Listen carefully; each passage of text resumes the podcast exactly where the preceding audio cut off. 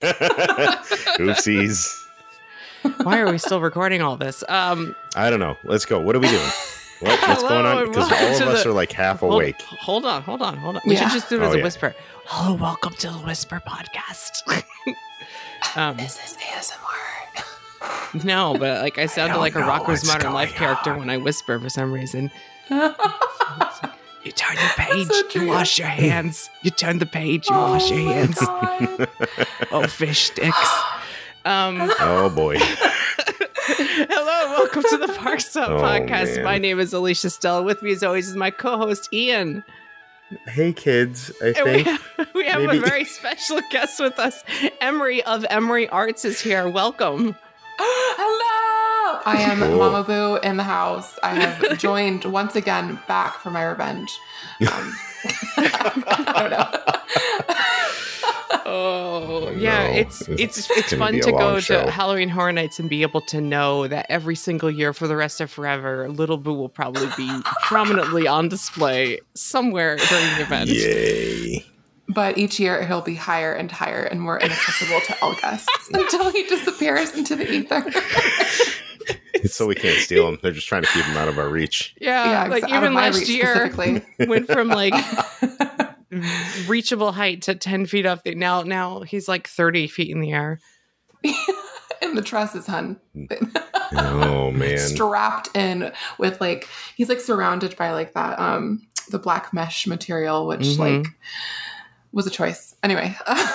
Yeah, he's looking straight down like he's fearing his doom of falling now. Or that he's your god. He's just looking after everyone entering, a little concerned, just like always, except now it's not just one house, it's the entire event. Oh boy. He's like, wait, guys, don't do this. This is not worth it. You'll get leg cramps in the morning.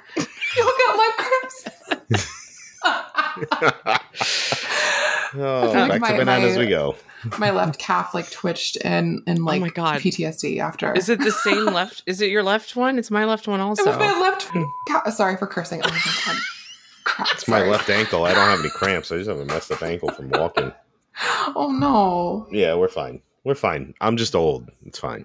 I lost my voice screaming and cheering on that guy singing, lip syncing and dancing before the Nightmare Fuel show. Oh, so good. That was so good. I'm literally hooting and hollering along with the entire audience. People had their phones out with their lights on, like the flashlights on, and swinging to it and stuff. And then this dude was dancing and people are going nuts like he was part of the show. He was the show. I will remember that long after I forget the show. We'll forget everything that happened tonight. I will remember that guy. Just like with the Juggalo tattoo. If you listen to us by chance, sir, good job. Seriously, highlight of our night. Thank you for the free warm up. That was great. The crowd warm up. That was great. Right? He was awesome. The crowd was so fun. Today we're going to be talking about Halloween Horror Nights 31 at Universal Orlando, our favorite houses. We only went one night. Ian and I, Emery, you have not done all of the houses yet. So we'll just kind of be giving our general thoughts on the overall experience. There might be some slight spoilers because we're going to talk about specific scares and things that we liked and especially some of the set design. But I don't really have notes or a structure, so we're just gonna like if we remember something, we'll talk about it like in the order that we remember it. Sweet. I gotta get a list of the houses because I'm not even awake enough to remember that. Well, I have a list in front of me, but if you think of one, just shoot. Like, I was like, oh, I should have actually made a formal list so I can just like I almost want to ask like, what's everyone's favorite house so far? Oh, go ahead, Emery, but that's not an easy question for me to answer. The dome. So I've not done all the houses because I've gone two nights and I have not done them all because I don't know. That's just how I roll. I think, oh God, my favorite house overall has to be Dead Man's Pier. It's just, and it's followed so closely by Chupacabras and by Legends Collide just because I don't know. That's going to be the three top contenders. They all have very similar reasoning, probably, and it's scenic related. It's probably set for design related. Specifically, yeah. Yes. Because I there's a through line there between those three houses. No, for me, I wanted Dead Man's Pier, Winter's Wake to be. I thought that for sure was going to be my favorite because I like all the cold houses, and I thought the scenic was going to be so good. But surprisingly, Universal Monsters Legends Collide really won me over. Because it had the scenic and it had the scares, and I kind of dug the storyline. But yeah, I think that ended up being my favorite for the night. More surprising than that, my second favorite is Halloween, and I did not see that coming. Nice. Yeah. I got a three-way tie because I couldn't pick between the scares and the way everything was laid out. Cheater. It was yeah, but also now I have a distinct memory of one of these houses because of one of the scares, and it didn't even happen to me. It was just humorous to me with people that we were with. So Halloween, obviously, Legends Collide, and obviously the pier. Dead Man's Pier is so good. It's so awesome in there. Just I don't even need the scares. I just want to walk through there. Yes, it's a vibe. I wish I could just take my time. It's awesome to walk through the scares. I wish I could do it without the scares and just take it all in because there's so much to look at. There really is. It's so good. It feels as though you're walking through an actual village because of the recurring sight lines. And I just think that was the one thing that I wanted Horror Nights to do better on, and they killed it this year. Yeah, and that entryway alone, too. It actually feels like you're in that little village center with the little statue and stuff. It's so good. It's just good. Oh, my God. So Lindsay Sterling on the strings. I grew up playing the viola, and so she slayed me. I know she's not really playing it, but, whenever I saw, that beautiful figurine up on top on the boat, I was like, this is where I die. Yeah, it's so good. When we went through, Jen and I went through it again a second time at the end of the night, the Winter's Wake. It didn't occur to me the first time. There's the statue in the courtyard when you enter is the violinist ghost woman. Yeah, that's her. She's got a violin or whatever. So there's so much weird backstory lore. I almost want to stay in that first scene with the bartender. Just listen to the story. Please go on. I want to hear the whole story. I don't want to keep moving on. But that house had all right, we're talking about the Dead Man's Pier more. The elevation changes was totally new. I've never seen them do something so there's been elevation changes before, but not in a way that you would see the previous and the future scenes at the same time while you're walking higher and lower and higher and lower. Right. So you could see the ghost woman playing a violin from 3, 4, 5 scenes ahead of time. And by the time you actually get up to her, the music gets louder and louder and louder. And I was like, this is it would have moved up higher on my list. I feel if I was in that house alone, if there was no other guests, it's got such an atmosphere to it, such a creepy, it's sad so atmosphere. It really it's usually the houses are uppity and scary, and there's jump scares. This one is solemn. It is. It's melancholy. It is. I love it. I think y'all should listen. If you haven't yet, listen to the Discover Universal podcast. Short stories. They provide you with so much good context and background for the houses. And they've really let you walk through the houses and be like, wow, this means so much more than just going through it alone, which, ideally you would want the house to speak for itself. And in a lot of these they do, but it's all about the subtle details that you can pick up from listening to the podcast first and then going through the house. I think it would have moved higher up on my list if there was other than the guy with the big giant underwater mask suit with the glowy face. There wasn't the deep diver. Yeah. It's there was the Gorton's fisherman logo guy, and there was the bartender captain guy, and the violinist. They were very interesting characters, but none of them were really scary. So it wasn't a scary haunted house. It was more I was in a different world. It was like watching a drama instead of a horror movie. Yeah, I think that's what they did most effectively. It's not all houses have to be Legends Collide, but having that dichotomy is magnificent. I love it. Now, but Legends Collide also opened. A lot of these houses opened with like this beautiful like scene that that like Emma, you pointed out there was like a shadow gag effect right as you like above the tent when you enter. We're looking at the Anubis statue, the hand-carved giant Anubis statue. There's the moon glowing in the background. Like that whole scene is so beautiful. It's awesome. Yes. And Wolfman. All of the rooms in there, like the skeletons built into the sand walls, and like it's all done so well. But then also, you know, the characters are interesting, so, and actually scary. So like Wolfman and Mummy, and maybe if you're lucky, Dracula will show up. But they're interesting and no, that's not good. You don't like the Dracula? No, he shouldn't win. He's in there for like 2 seconds. Well, it's a different winner every night.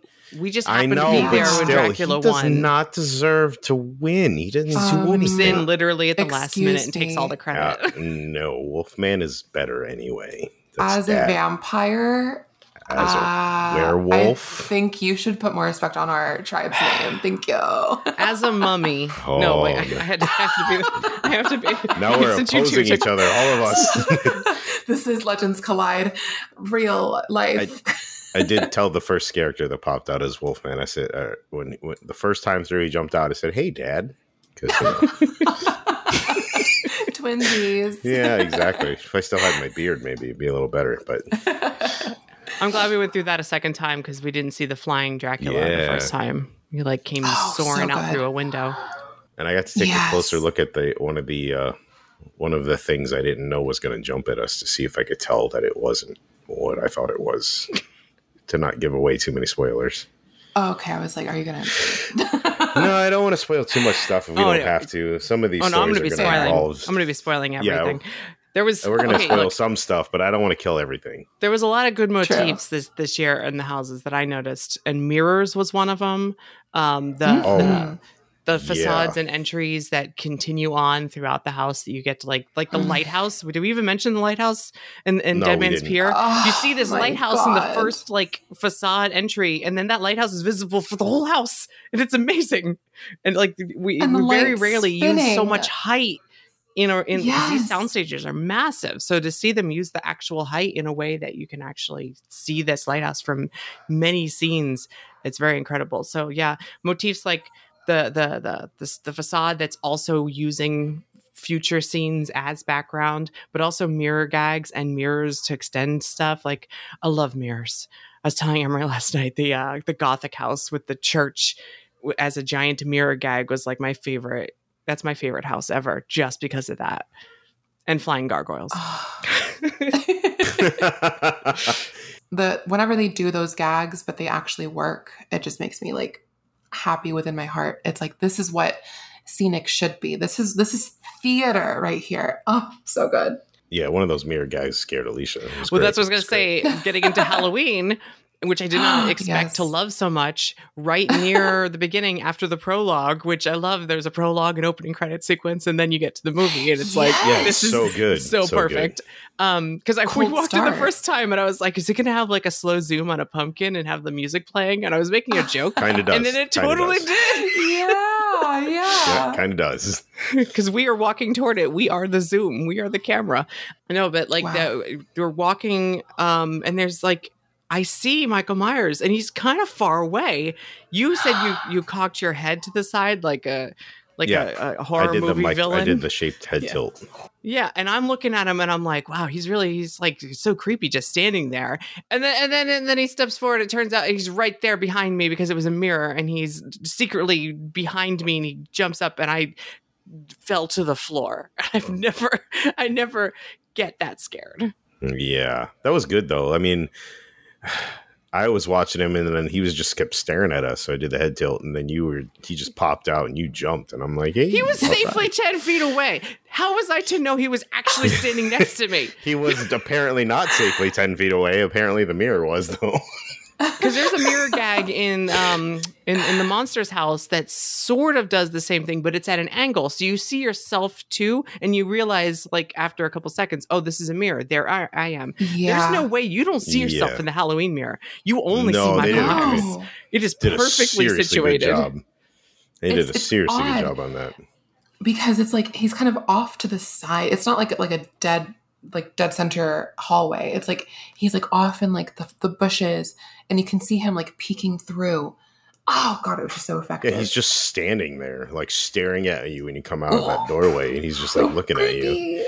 But then then you get the house facade too, right there. And because it's a Halloween house, yes. He jumps out from beside me, and it was actually he's been there the whole time. And then as I'm getting back up off the ground, and you all are laughing at me, he comes back like a second version of him comes back around another bush in front of me, and I get a second scare, which is nothing compared to the 5 scares that Emery got later in the night. Though. Oh yeah. Oh my God. Yeah, that was. Every time you caught your breath, another person came. Emery and I. Wait, since we're in Halloween, can we discuss, and even though I don't want to spoil the last room, but everybody's reaction to the last room in that house, even when we went through it the first time. So the first time we went through Halloween, our little RIP group was getting like backed up, like we're stopping, pausing, all this stuff. You get to the very end to the last room and everyone's bolting, like the line just suddenly takes off real fast. And I'm like, what is going on all of a sudden? And then I found out why. And we get into a room of mirrors with Myers everywhere. The shape is just everywhere. In Myers there. Mirrors. The Myers mirrors. Yeah, so everyone's just trying to figure out which one is going to jump at him. Yeah, it turns out this group could move quickly. It just needed some motivation. Yeah. Exactly. That line can go fast. They just choose not to until the very end, which was really funny. And that paid off later when we met up with Chris, Alexa, and Emery was with us. And we went through that house. Yeah. Emery bolted through it. Alexa opened the curtain, looked and said, nope, and backed up into Chris, grabbed his arm, and then ran through it, dragging Chris. To my delight, personally, because I was standing right there laughing at all of this going on. I'm trying to get Alicia's attention to see what's going on. I was kind of disappointed. I was disappointed to hear that they were doing a third Halloween house based on the first Halloween movie. Although I'd be more disappointed if it was based on any of the newer movies because I haven't even seen those. At least I've seen this one. But this felt very different than the last one. Bigger in scale, and it started from the beginning of the movie. So I was on board with that. I don't know. I feel like its use of music was really good. Like it did that little music sting like, dee-doo-dee! Like yes. Yeah. It didn't like the other one was more like uppity. This is another one. This one was a little calmer, but it still had 1,000 Michael Myers, so it works. Yeah. All of the shape. So effective, though. That last scene, everyone's reaction is like, nope, but either it's nope and I'm dead bolting through or nope and I'm retracing my steps. Yep. We're not going through that room. Nope. That room is so good. Truly. Oh, my God. It wasn't the only mirror room either at that HHN this year. There was another one. What was the other one? I don't think you did it yet, though, Emery. Oh, no, I didn't. Wait, I've done... okay. Let me review what I actually Wait, what was done. What's the other mirror one? The Weeknd. Oh, then, yeah, no, I have not done Weeknd. So, okay, I have not done Weeknd, Hellblock Horror, Descendants of Destruction, which I'm really excited about, and Bugs Eaten Alive, but everything else I have done. So my next favorite was Bugs Eaten Alive. Bugs is fun. I thought that was fun. It was good. It was. I like they could have just said, "Hey, let's do a house with lots of bugs," and like they design it as a big open, like a cabin or an old house. Like I imagine it just like looking like an old dungy house with like cockroaches and spiders and stuff everywhere. But no, they went high concept with this. This like it's a home of the future, 1950s technology Mid-mod, can save us and improve life, and it's this like air filtration system that also captures bugs safely and humanely, but that it backs up and then it explodes the bugs all over the house, and it opens with commercial. It's like a TV commercial. Yeah, like the General Electric 10-minute cart like commercials where like the lady would be like, the housewife lady would be like, "Look, it'll improve your life. Now you can wash dishes in only 60 minutes instead of 6 hours." Yeah, it's so good. It's so good, and she's smiling, and it's so creepy. And like in the first scene alone, like the thing goes haywire, and like she goes from smiling to being attacked by bugs, and it's like this house is just going for it. It's so good. It's so, and that the unit keeps appearing, and every time you see it, it's more and more broken. Yeah. And like, oh my God, our tour guide was explaining the backstory. It's like, not only has it like broken and let all the bugs loose from its containment system, but also that they've mixed with the gases and they've started to mutate. Okay, so that's why the bugs are massive. Okay, yeah, that makes a lot more sense, though. They're not small. The bugs literally get big by the end of the house, and things start to get weird. Yeah, it gets real weird. Oh, God. It's okay, so fun. But please let me know. Are there holes inside of skin? Inside of skin? Well, everyone's faces are attacked, and they have big, like, eggs in their body. So there's that. Yeah. It looks like they're mutating, kind of, from the... Yeah, there's definitely holes in faces. Are there boils? Boils and bumps, yep. There's one person who has, like, eggs planted all over their abdomen. Oh, yeah. Oh, yeah. Okay, whoa. Yeah, they give you...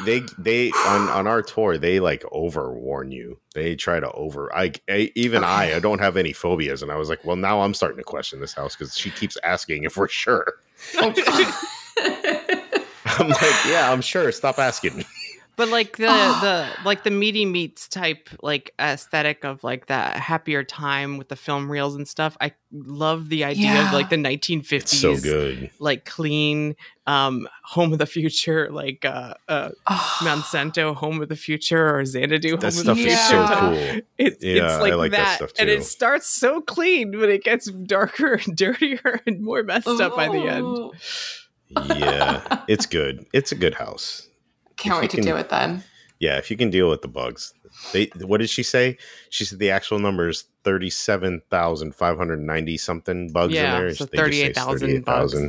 Jesus H. Christ. I wanted to do it again, but we didn't have time because there were some gags that we missed. And there's like a lights out part that's just darkness. And there's some flashes in there. The warning. It's in the middle, and that alone is scary. Just your imagination. Yeah. Oh, God. You can't see much, and you're getting shot with air and water and things hanging from the ceiling. And it's if you don't like bugs, it'll creep you out a lot. One of my favorite things is this air purification system also has like a clean air scent that it sprays, and at one point you actually smell the like spray coming out of it. It's like a Febreze scent.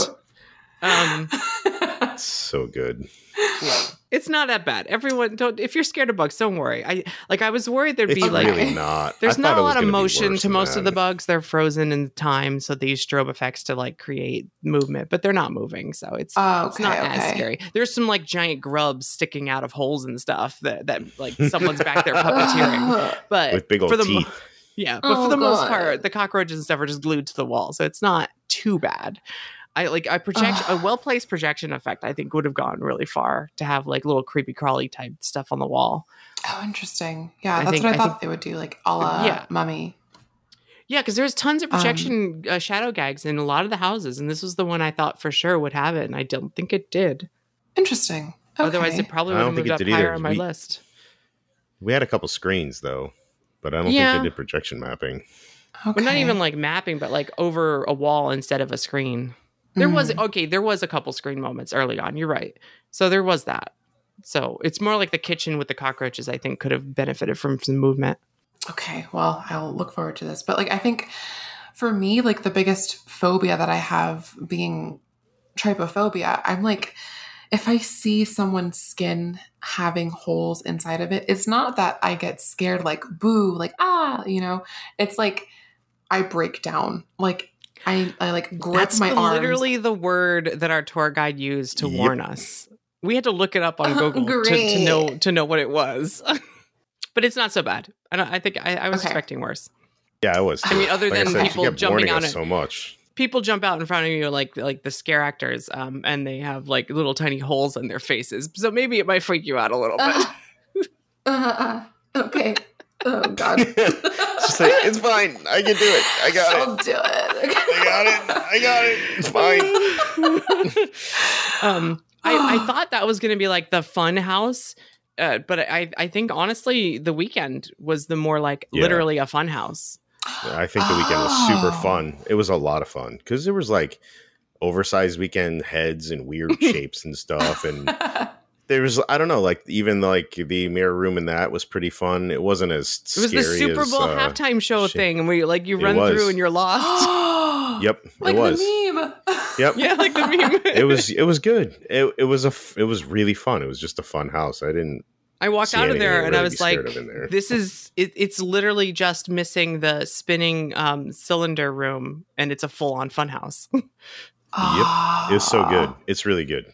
It's not good in like a scare kind of way. It's just really fun. Like we left laughing and smiling. So dang. Okay. Well, I'm like 10 times more excited to go in theater now.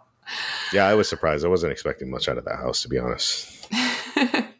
I mean, I know that they needed to do right by him, you know, because like he like really curated his music videos, which are amazing and phenomenal. But the visuals in it are very interesting. It's like, oh, for sure. The tour guide said it was like the inside the mind of him when he's writing the music or whatever. But really, it just felt like more like he fell asleep and we're in a nightmare because it gets weirder and weirder. There's a lot of that's another motif this year. The houses start normal and they get weirder and weirder as you go through. Yeah, a lot of them until you're in like a dreamlike state. Same thing with the water projection show, the fountain show. It starts like kind of normal and then it morphs into weirder and weirder until you start to question reality. Yeah, because you die halfway through the show. It says, now that you're dead. It. Oh, sorry. Spoiler alert. Sorry. Spoiler. It just blatantly announces it, so you'll be fine if you hear it anywhere in the park. It does. Yeah. We were like sitting next to the Cafe La Bamba, and then it was literally going on for the last showing, and I was like, damn it, I missed it. So, meh. But the Weeknd house has like weird esoteric like non sequitur moments where like I don't want to ruin it because it's too good, but like there's one moment where I'm like, did that just happen? Okay, sure, why not? Yep. Mm-hmm. You're like, I don't know how this fits, but whatever, we're here. Let's just because like some of them I recognize from the music videos, and I was like, oh yeah, I know this scene. Oh, that's pretty cool. Oh wow, they made this like totally different, and then all of a sudden like, oh, all right, moving on.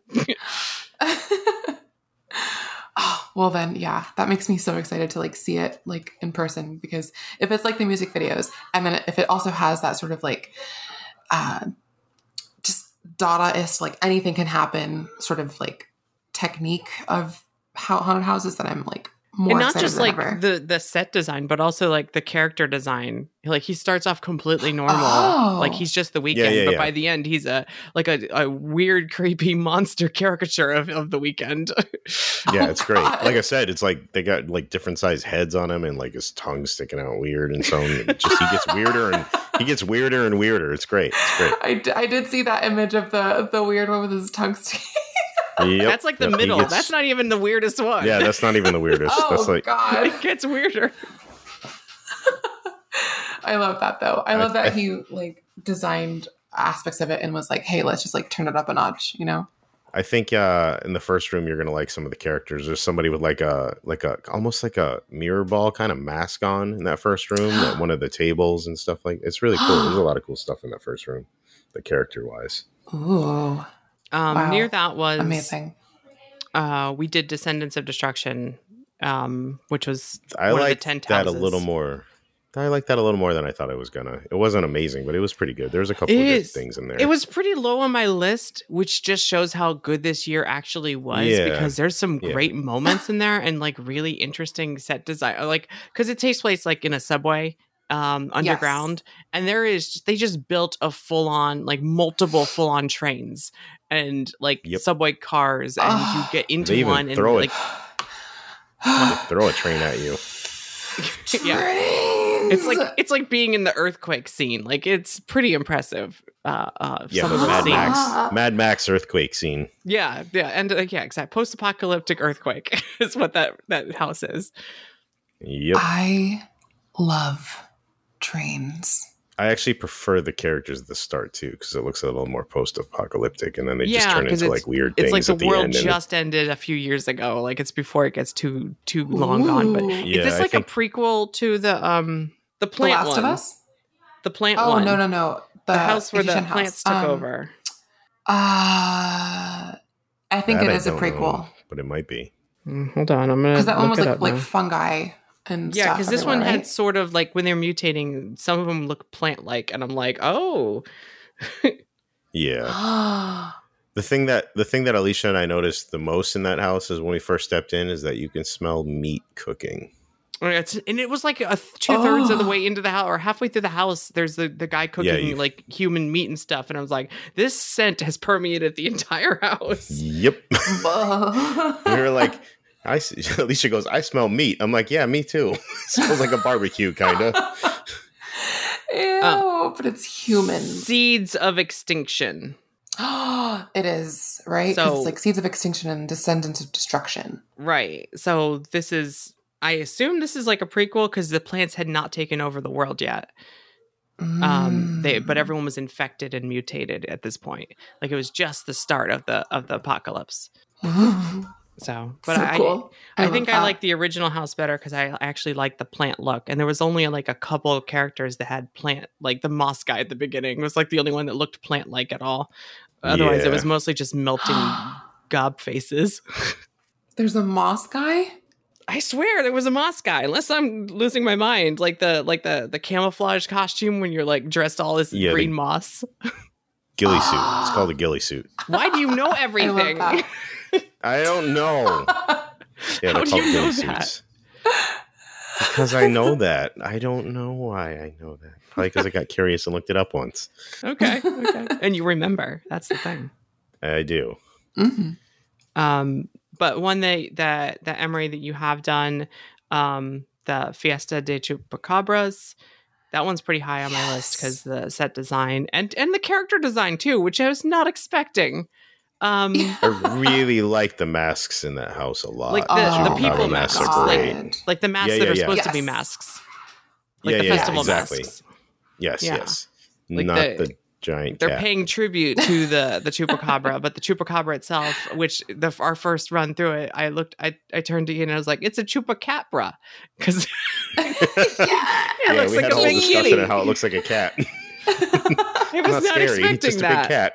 I mean, it was kind of scary because of its size. Like it's like a giant saber-toothed cat, but I was not expecting that. I actually think the scary part is that the hallways in that house are so tight, and that thing gets right in your face when it pops out in a couple spots. Like seriously close to you.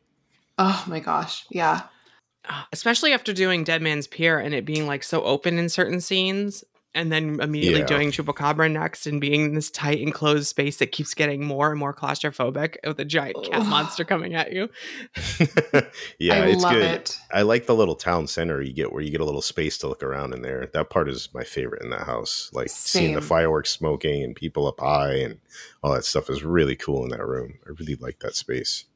I do too, especially because it reminds me of like parties that we used to throw. Like it nowhere like in like a town center or whatever. It would just be like in suburbia, but still the same vibe of like the loud, like the cowbells are going, the drums are going. I started dancing because I was like, oh, this is my music, this is my people. It was great. I literally like felt so like at home, but the fact that it's like, you know, not a specific song, not a specific holiday. It's just like general, like good Caribbean Latin beats. I was like, oh, this is, yeah. I don't know who designed all of this, but it's phenomenal. And it follows along with the podcast episode so well. Did your tour guide also like explain the narrative of the house? She said that the festival needs to collect a blood sacrifice to give to the chupacabra so that the townspeople aren't attacked every night of the festival,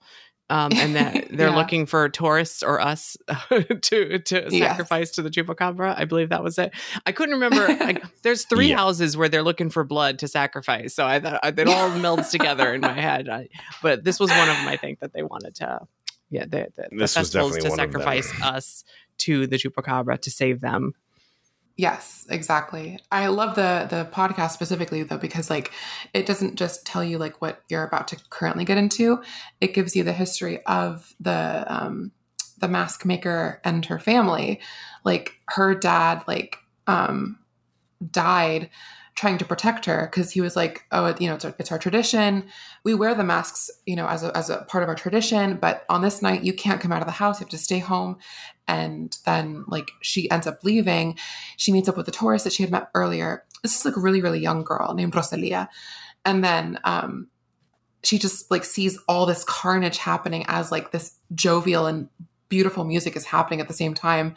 Because she's like, oh, this is like, you know, it's a fun fiesta. Why can't I go see it? Why can't I just be part of it?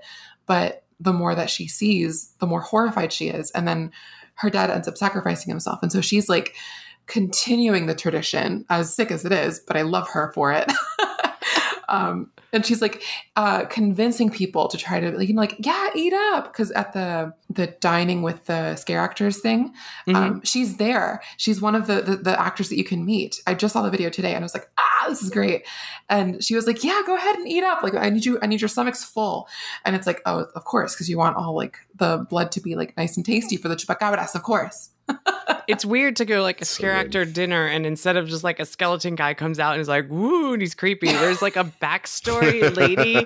Like she's also awesome. Done up yes. in makeup, but it's not too like over the top and like yeah. in character, in theme. She's like, yes, eat up, eat up. Please, here's some more.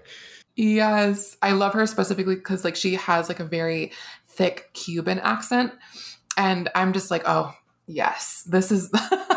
It's so good because Cuba is so central to everything in the Caribbean. So it's just kind of like a good general Caribbean accent. And I was like, I just thought that was great that they hired not only bilingual actors, but that she specifically, at least this actress, was Cuban. And I was like, clocked her. I loved it.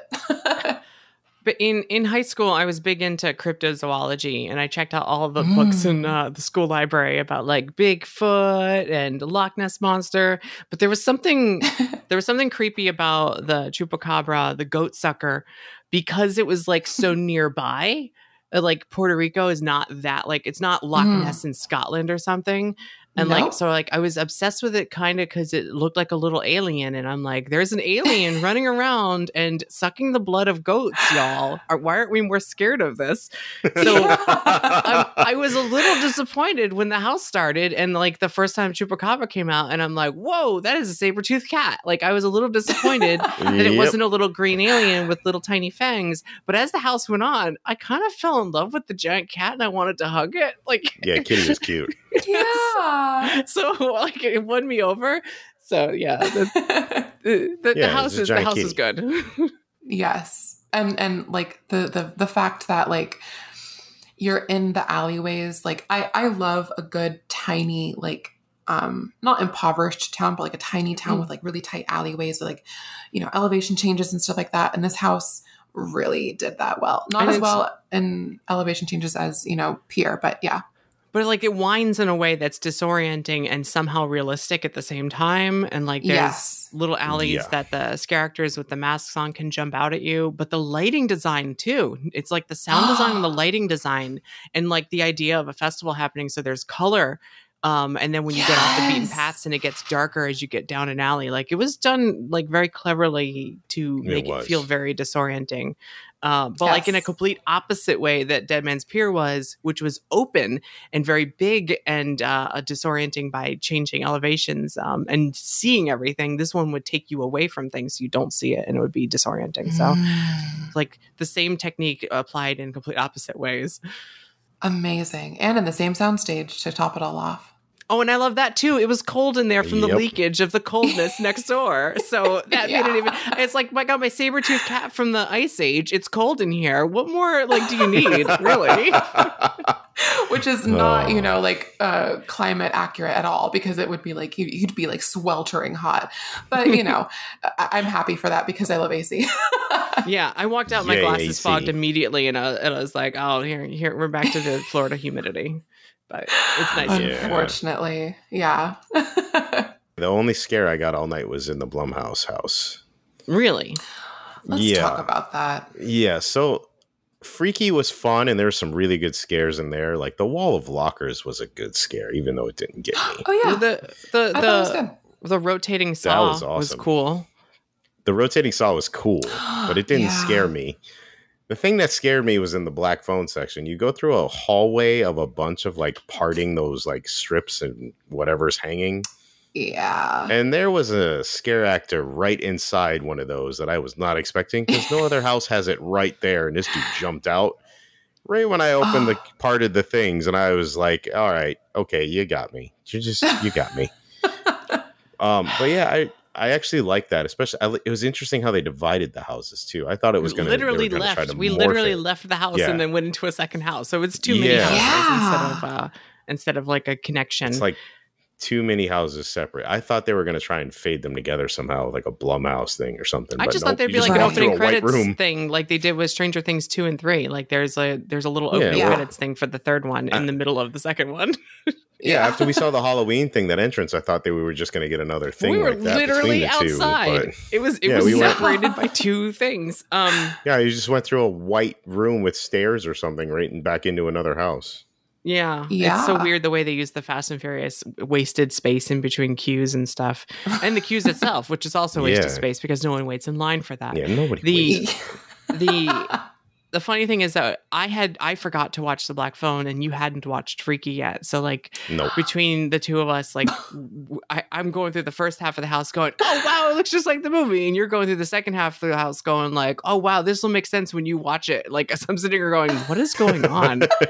It's just a phone ringing over and over again. And like, like there's just a guy in the middle of the kitchen. This feels like the Us house to me. Like when I walked in the room, like there's a bunch of bunny rabbits and I don't know why. Like I'm very confused, and that's on me for not watching the movie. But at the same time, it like from a haunted house point of view, like there wasn't much going on to me.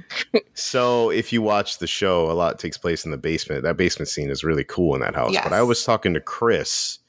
And I guess in Hollywood, there's a lot of that house takes place. But they redid that basement room with different aspects because that basement in the movie has like a hallway that the kid uses and a bathroom and all this other stuff that actually comes into play. Yeah. So the kitchen, when we went through the kitchen and he's just sitting there, that's directly lifted from the movie. But I was actually hoping that was going to be a scare actor like that. We got super close to. It wasn't a person, was it? It was a dummy. No, it wasn't. I was really hoping it was going to be a scare actor. The best part is we leave the house and they show the ending of the movie and Alicia's like, spoilers. And I'm like, you knew how it was going to end. That movie, those movies always end. It's always how you get to the end. I'm like, you didn't really get spoiled. And she goes, I don't understand what's with the dog. I'm like, well, I can't tell you because that's a spoiler. Oh, yeah, it was barking like the whole time. I know. I'm like, that's a huge spoiler for that house.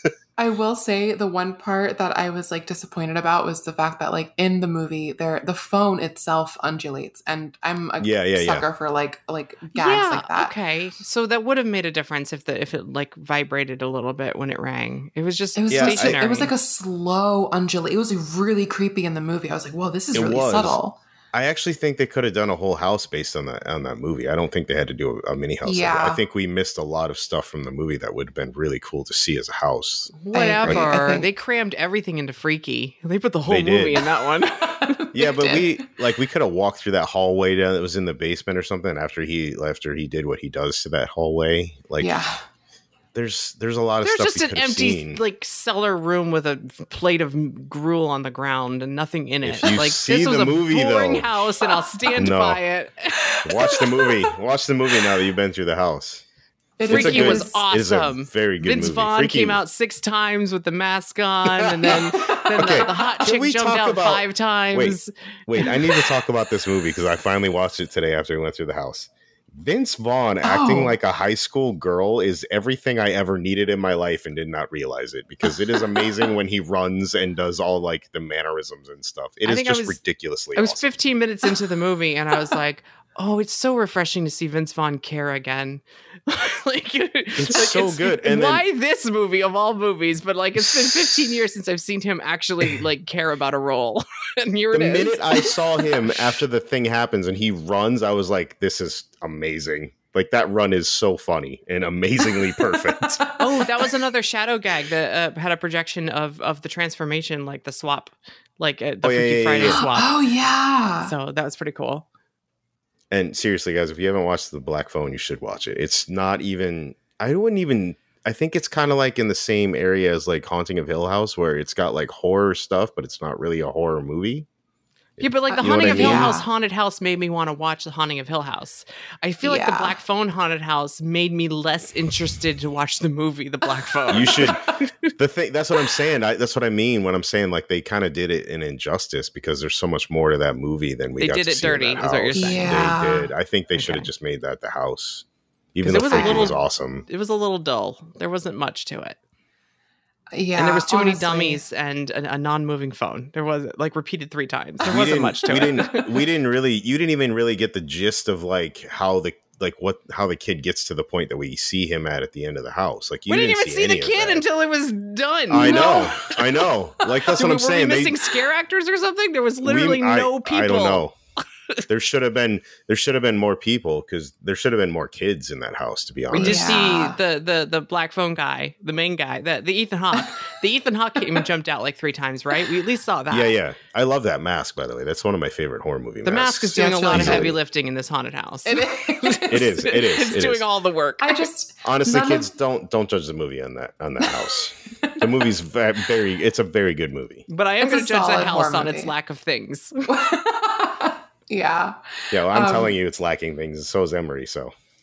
Yeah, honestly. And I just none of the scares landed for me. So I really have to redo this house. As a fan of the movie, I was like, okay, that's that part. And then that's that part. But because none of the show scenes like were resetting well for me, I was like, oh, okay, that happened. And, oh, okay, that happened as well. You know, so like I didn't even get the scares. It was like, whatever. So.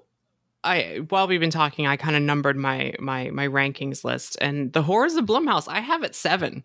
So, like, despite me just saying negative things, I have it pretty high on my list. All things considered, yeah. I think that actually works though for me too. I think that's about where I would put it, considering the level of the other houses that we have this year. I think I have it above Descendants of Destruction. I was more emotionally connected to the first half of Horrors of Blumhouse than the entire Descendants of Destruction. Freaky saved the day for Alicia's. I did not expect to like that movie, but it was a fun little romp. It's so fun. I laughed a lot. Even the kills that the movie starts with is great. It's super funny. There was another shadow gag too with the ending. There's they show the whole ending in a silhouette. Yeah. What I do have lower on my list is Spirits of the Coven, which breaks my heart because I wanted to love it. Me too. My deal with this house though is the first half, the atmosphere, like that 20s kind of thing is really cool. Yes. And then it kind of drops the ball like halfway through. And this is another one where it gets weirder and weirder as it goes. And that's the point of it. I really like the aesthetic in the beginning. Like the speakeasy vibe, the 20s thing. It's so cool. Emery, you did do this. She did this on the way out last night, right? Yes. I was so happy with like the premise, and everything was set so well. And even the sets towards the end were really, really nice. But yeah, I was lacking like a cohesive like bridge in terms of storyline. But I obviously have to do it multiple times to kind of like bridge that gap. Like this is just first impressions, obviously. Mm-hmm. But I think for something that I love so much, which is like 1920s Art Deco, speakeasy, flapper girls, witches, and witches. Yep. Mm-hmm. And sexy flapper witches killing men. I was like, this is everything for me. I was living the kissing scene where she's like making out with that guy and like murdering him. I was like, yes. Yep. But then like towards like the end, I was like, okay. Okay. Wait, what? Yeah, it kind of went from all that coolness and beauty and like pretty kind of stuff and the speakeasy and all the flappers, like you're saying. And then it's just like, all right, so now we got people in like hag masks jumping out. Okay. But like, wrapping all the cool stuff. I get that. Like, that's actually reminds me of What We Do in the Shadows, except they wanted blood here. They show their true forms afterward. I thought, no, the concept, I don't know what it was. It just didn't resonate for some reason. Like a concept on paper is so awesome. And like the idea that like they're beautiful, like women, and they lure you back. And then as you get deeper and deeper into it, you realize their true form. And also they're stealing the blood of people. And they have like the underground railroad of of the barrels of like alcohol. Yeah, because it's during Prohibition. I like those a lot. That was all really cool. But then it got deeper and deeper, and I was like, I should love this. It seems like it's like, but also, it just kept going. It felt like that house was a third longer than any other house because like the way it was set up, it just felt like, wait a minute, why is this still going? Wait, it's getting weirder. Like, how deep underground are we at this point? Oh yeah, my gosh. It starts off so good, and I just wanted it to keep going that way. I think the climax scene where like the runes are glowing, and then there's that central witch that's kind of like cackling. The thing about me for witches, if it's going to be horror, I need to see witches being levitated, or I need to see people being levitated, being snapped in half. Yep. I need to see like body horror, like a la Suspiria, like such a good movie, but like that encapsulated what I wanted this house to end like. Especially if you're going to do glowing runes. Yeah. You're going to throw glowing runes in there too. Just do it all up. I feel like one scene in Wicked Growth last year was more effective than the second half of this entire house. Period. I hate to say it. I agree. Yeah. And that's like when Growth was if house. We say anything negative, of course, this is nothing against anyone. Especially scare actors who are working their butt off, and there was a couple good scares, although the biggest scare I got was the train track thing full of barrels coming at me. Rolled out real fast. And I mean, also, to be fair, on any of these houses it depends on the run you get too, so we could go back if we ever go back. It could be different. I just felt it got long. I would have rathered some bigger opener scenes in the speakeasy stuff. I think it was a little cramped in the beginning. I would have rather that been open, and then it get tighter and skinnier as it goes, and maybe cut out like a third of some of the walking. But because it felt weirdly long in the middle. But like there was some great set design. There was some like great concepts. Yes. It was also just like I ended up liking all the houses a lot more than I thought this year. So this one ended up like 9th out of 10 on my list, surprisingly. Oof. Considering it's such a high concept, interesting house. Like there's so many like time period houses this year too, like the 1950s, the 1920s, whatever Dead Man's Pier is. Like it feels like different worlds instead of like too many IPs. Like this is just a movie, and which Halloween was, but at the same time still felt fresh somehow. So it's okay. Yeah, they did a great job at that house. So that leaves us, one more, right? I saved that for last because that's definitely my number 10. I didn't like that house very much. I didn't even go through it. I haven't seen it yet, so tell me. The rumor was this house was Evil Dead, I guess. Yes. There's like a new Evil Dead movie coming out maybe. So it might have been based on that, and that movie's not even out yet. So like maybe that's why they lost the rights to it. Like the film company just like literally is just like, hey, we put off this movie. You can't put out the house yet. No one will know what it is. So again, another high concept. They took like it seems simple enough. It's a jail and it's filled with different characters and like different people. But instead of being people, it's like different monsters.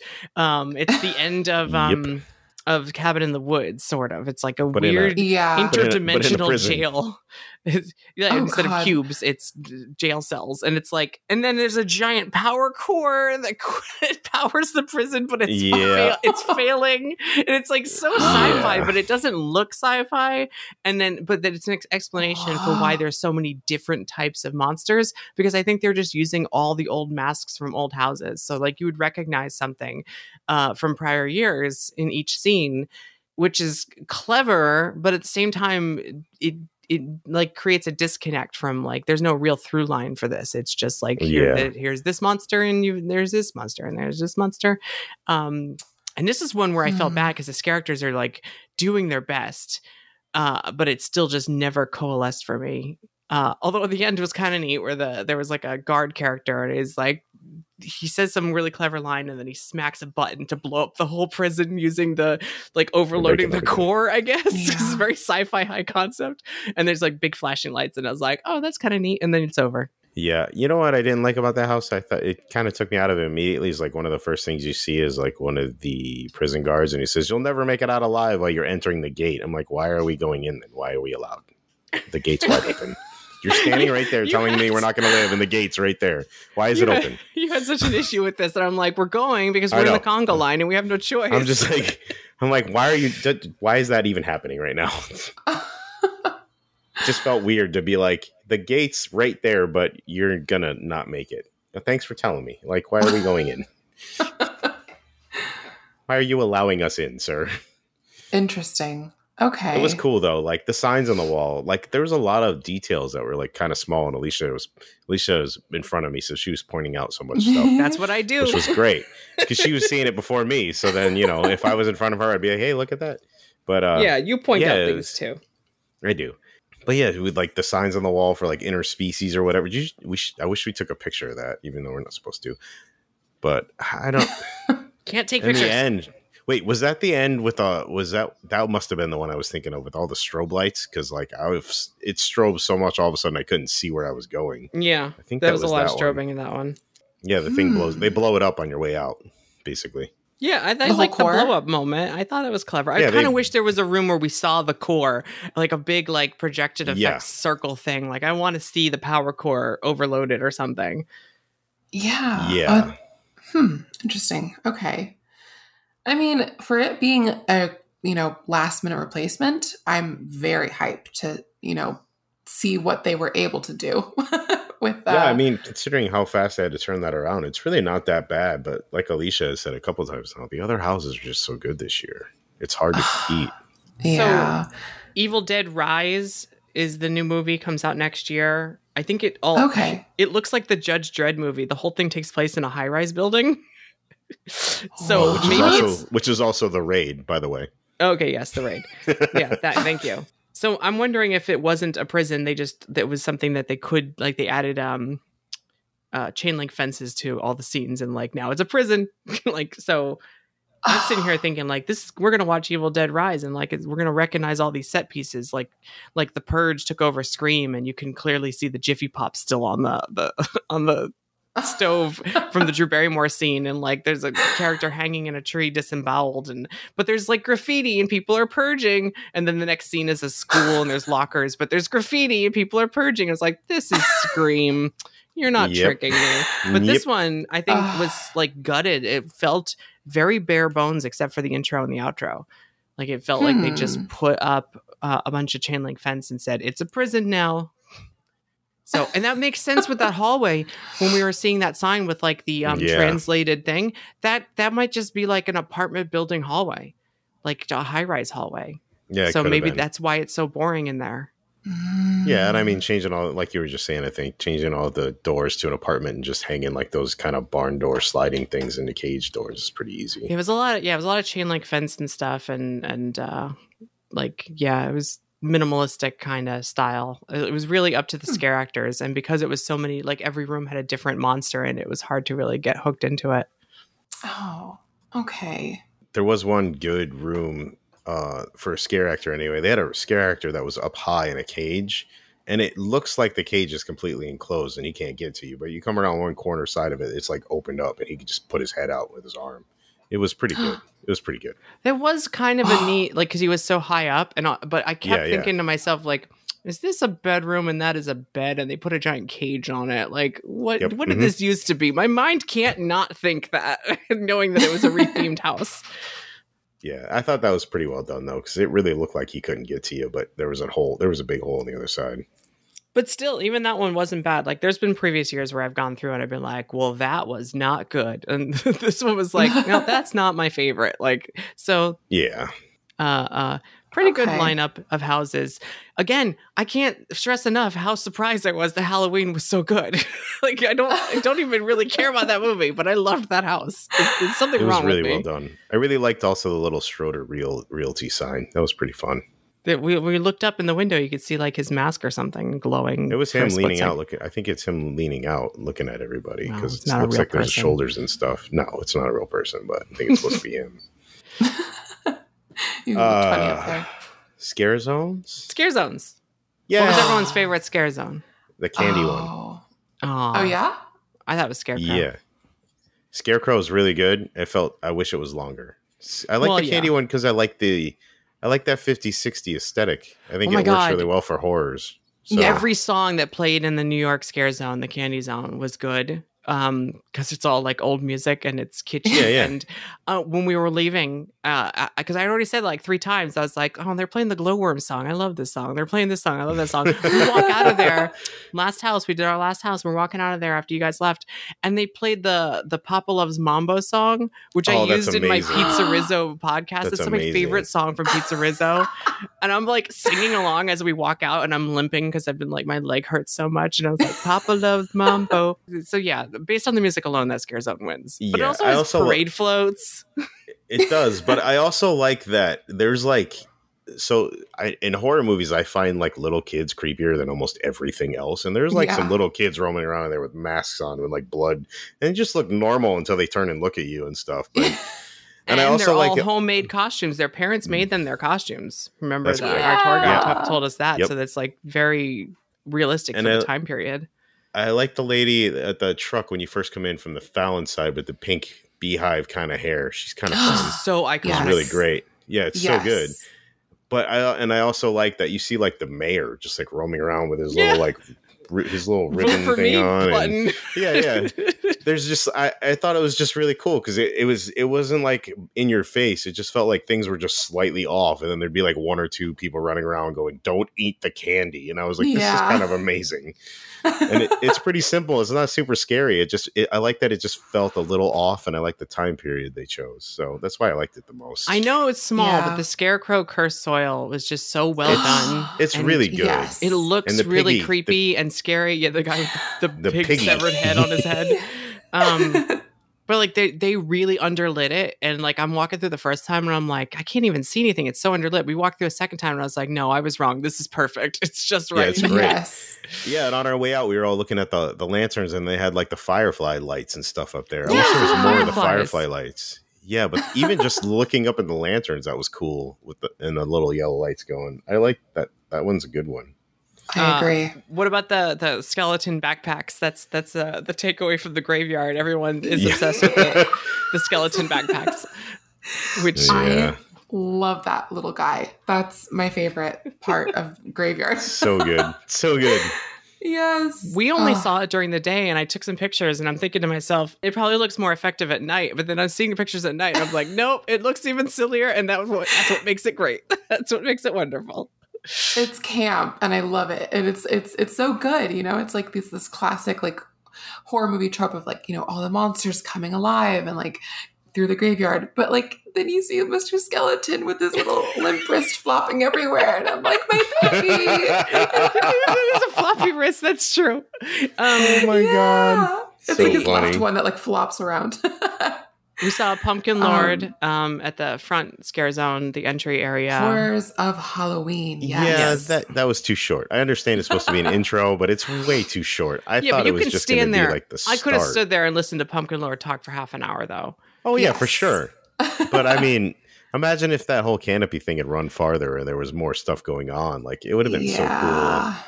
I thought it felt a little short to me, but I did like it. I thought it was cool to see all the pumpkins lit up and stuff all over that. Pumpkin Lord reminded me of the Grinch. Kind of. I was saying last night, Halloween he has like the long gloves, so he's doing a lot of the same hand gestures as the Grinch does with the fur long gloves. But it's Pumpkin Lord, so it almost makes it like more like he's very eccentric for someone who lives in a giant gourd, but like it works. Our Gordon Savior. We love him. Yes, we do. I think that Horrors of Halloween would have been more effective if it were longer. Also, I just wish the pumpkins had been like staggered up in a better way. That trust system just did not work well for me. Not just because I have like Little Boo kind of like all the way up there. There's just there's a way to do it, I think, that would have been like more visually effective. Well, like the vines are very cool on the lower part, and then as it gets to the top, it's just a truss. Yeah, I think they just lose that. Like I said, I think they needed the truss section to be longer, so they had more space to do stuff. It would have felt better to me. Yeah, and also having it not be rectangular would have been a lot better, because Wicked Growth had that like almost like cornucopia shape as you get like tighter and tighter into that. That was just so effective. I loved that, you know. Yeah, well, even the Scarecrow though, they had like that barn shape, and then they had the upper level for characters to run up. Yeah, because that's a truss too, and that felt very effective. Yeah, I agree. So they could have done something a little more with it. Yes, I'm fine with it. It has a big sign that says Halloween Horror Nights, like the early 2000s, late 90s. So I'm here for it. We're just nitpicking. So whatever. Yes. We got our Pumpkin Lord and we got our Boo. They need to bring back the fire. That truss used to have giant flames in front of it in like 2002. Exactly. We need to bring that back. I'm always welcome here to Halloween Horror Nights. Fire. Oh, speaking of, we saw Halloween Nightmare Fuel Wildfire. Yep. So yes. Good. I liked it.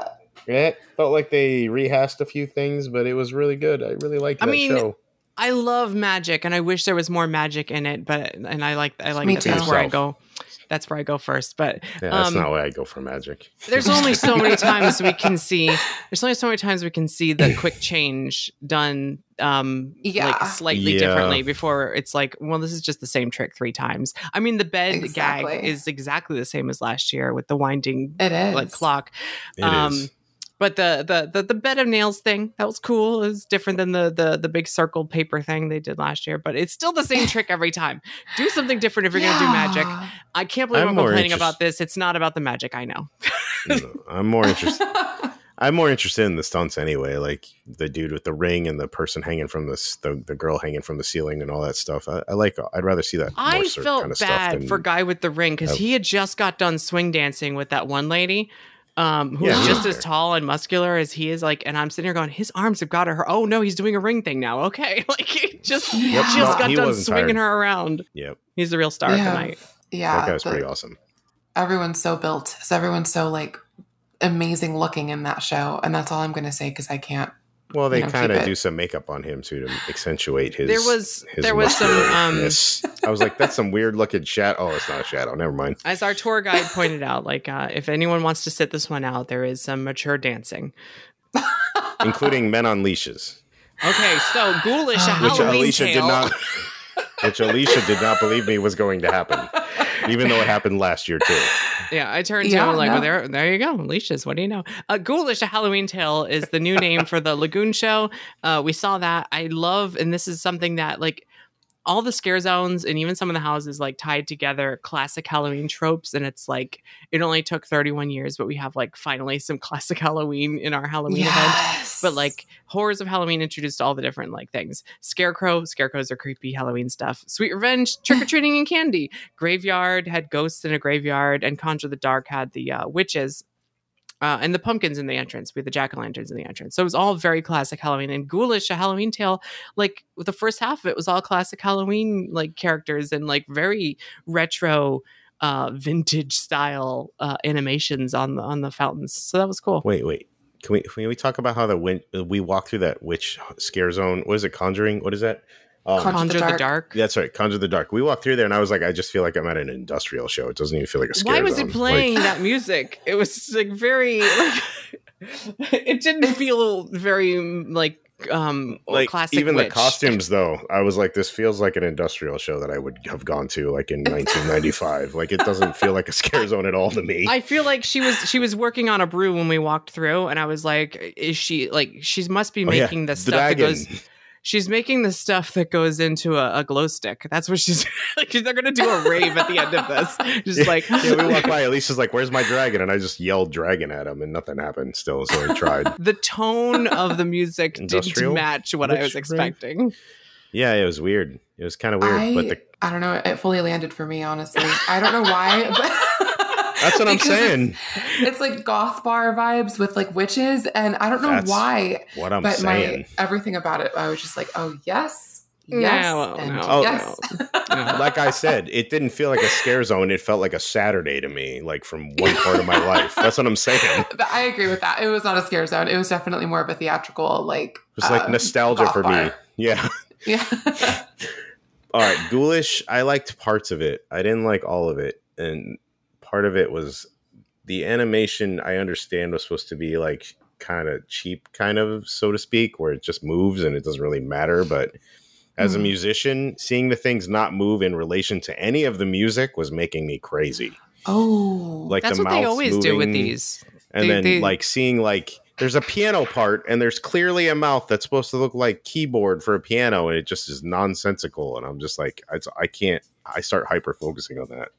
And I'm like, none of it matches the music. You're supposed to see it all like animations. Collectively with the fountains and the music. I can't help it. Okay. It is not a synchronized. It is definitely not like the projection mapping on like a Happily Ever After or a Disney Enchantment or whatever. It is not matched to the music as perfectly. It is more like as a quick zoom, weird effects that happen or in the background at a concert. Like it is more like the background behind a DJ than it is. Yeah, but there you go. It's the foreground. It's the stuff. Yeah, but there's because there's nothing to look at but it. But the fountains are like the real focus point. I needed some pyro. I didn't even realize. It did. And I did like the intro. The more I thought about it after I talked to you, Alicia, and I like the Weeknd section, even though I'm not actually a huge Weeknd fan. This concludes the living portion of our program. You are now dead. Like, it's just straight up tells you you're dead. Yeah, I know. It's just like, you're done. Goodbye. Thanks for playing. I like seeing that after we've done all the houses and everything. It's a nice little, because by then I'm already delirious. We've had a few drinks and like I'm watching it and I'm like, the skeleton dance. I'm like, are those skeletons people in suits? Like, is this like? Yes, they are. It was so good. It was so good. So good. It was awesome. Oh, but Little Boo makes an appearance at the end, too. Twice. There's actually a Little Boo projection mapped on the building behind and then Little Boo in the foreground. Huh. The Little Boo at the end is great, though, because the little noise he makes when he pops up. He just goes very, like, it's very deadpan. He just goes, boo. Boo. It's so good. I will have to see what I feel about it tonight. As a Monsters person, I liked last year's a little better. Okay. Well, to wrap up our thoughts, thank you, Emery, by the way, for being on here and enduring all these spoilers for the things you're going to see tonight. Oh, I thought she was going to thank you for enduring us. Oh yeah, that too. No. Thanks for dealing with us. No, this regular banter is what I live for. I love you guys. You guys are truly the best. It's a great year. Alicia. I think last year with pandemic issues was a very unsure year, a very busy year, and like a lot of complaining about safety protocols and things like that. So this was the first year like where the event was back to normal, but also it felt refreshed. It had like a new feeling to it that felt different than the years past. So almost like a reborn Halloween Horror Nights. Yeah, even our tour was done a little bit different. Last year they assigned us when we checked in. This year we had to go somewhere else and wait in line. And even the little light up sticks were new this year. The sticks were different. Emery, before we go, I wanted to let everyone know that you have a plush Little Boo that you are offering as a Kickstarter. So adorable. So adorable. And that I've already ordered mine. And it is very important that everyone order so that we can get up the correct number so you can get the minimum order, right? So I'm bargaining for mine. Tell everyone a little bit about this product, what it includes, and how they can get it. Oh my gosh, absolutely. So I really wanted to do something that like any person could enjoy, like a product that like a college kid or a little girl or, you know, a 60-year-old like dad would enjoy. And I feel like this is like plushies are just universal, pun unintended. But the the fabric is like super, super soft. Like I really wanted it to feel like a squishmallow. And so Symbiote Studios are doing a really, really good job. I got a little bit of a preview of what it's going to look like. I can't really show that just yet, but once we like finalize everything, I'll be posting like the actual prototype that I receive, and I'm so excited. But yes, I have to make a minimum order quantity of 500. So I really need everyone's help. I would really appreciate it if any of the listeners of the show are able to, you know, it's a little bit of a steeper price. I'm so sorry about this, but well, it doesn't just come with the, I was going to say, because a lot of people have been asking it for comes a with pin. Stuff. This is an official Emery Arts, like the Little Boo's mama, like Little Boo. Like I love all the Little Boo merchandise from Universal, but I love your merchandise just as much because it's like so an evolution of Little Boo. Little Boo is coming into his own this year. He's risen up, and he's got a voice of his own. I don't know if you've noticed. He said like, rise, didn't he? He did say rise, didn't he? He said rise. So it comes with a pin and it comes with the plush. And he's got his little body, right? He got a little body. Yes. Yes. So. And his signature little like curlicue stem at the very top. Yeah. It's just everything about this product is something that I wanted to do for a year now. It's been a year since I've been wanting to do all of these merchandise opportunities, and like it's this plushie right now. There's a bag coming in the very near future as well, which I'm very excited about. I'm also in talks with a new manufacturer. So I am announcing it on the podcast. There is a bag coming. I have not worked out the details, but that is like what is imminent. On top of the second edition of the Chilling Tale of Little Boo short story, and the origin story, yes, and the sequel to the Chilling Tale, which will be out sometime early next year, I would say. Yeah, that's awesome. So where can people find? What's the URL? Or I'll put it in whatever show notes or wherever you're listening to this. What's you'll see it right at the top. It's like text that no one notices if you're listening to Apple. Okay. Gotcha. What's the URL to find the plushie?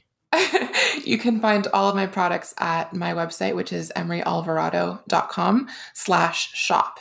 And it'll be in the Holiday Village shop section, which is like a lore that I've built for all of my overachieving, even theming your shop. I can't. It's cute little map of the different like holiday lands. Come on, just going beyond. So there's lore behind my shop, and I really invite people to take a second to read the lore before you purchase anything, because I really worked hard on that, and that will be built upon as well in the future. It's going to become its own Emery Arts cinematic universe sort of thing. And you have it pinned on social media. So like, what's your handle on Twitter and stuff? Yes.